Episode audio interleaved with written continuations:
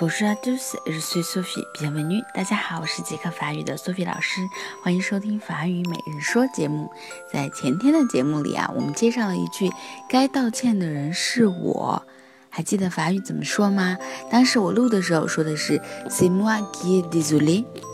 然后呢，我要表扬一下各位听广播的同学，特别好啊！有很多同学都发现了这句话是错误的，它错在哪里呢？C'est moi qui suis désolé，因为 moi 是我，我要用它的动词变位，我是 je suis，c'est moi qui suis désolé。那么在这里要跟大家道个歉啊，苏菲老师录错了。但是呢，今天想跟大家分享的是，在这个录错了之后的故事。当时呢，我的小编一提出 Sophie 这句话错了，我我一看，马上反应过来了。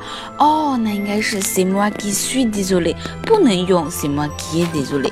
但是呢，我觉得特别奇怪啊，因为好像我在生活里面。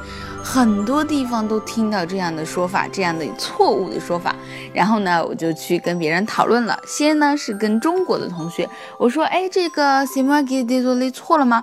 他们全部斩钉截铁的跟我说，没错，法国人就是这么讲的。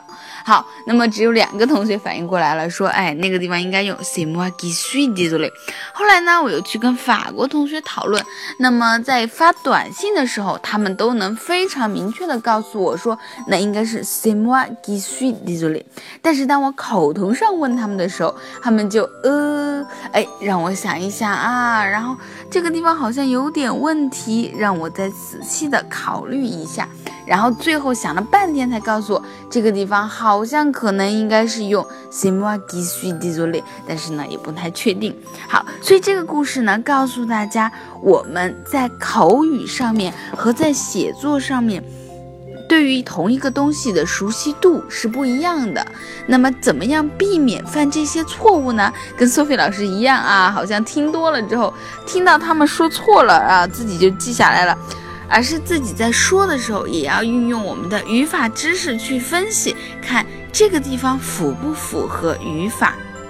今天呢，这个语音比较长啊，希望大家能够好好的去体会一下我犯的这个错误。那么，我不是给自己找理由啊，我当然也给大家道歉了，确实是录错了，非常的不好意思。那么，也要表扬几位跟我提出问题的同学，特别的棒啊！以后希望大家多多提意见，多多提问题。好，今天就到这儿了，明天再见喽。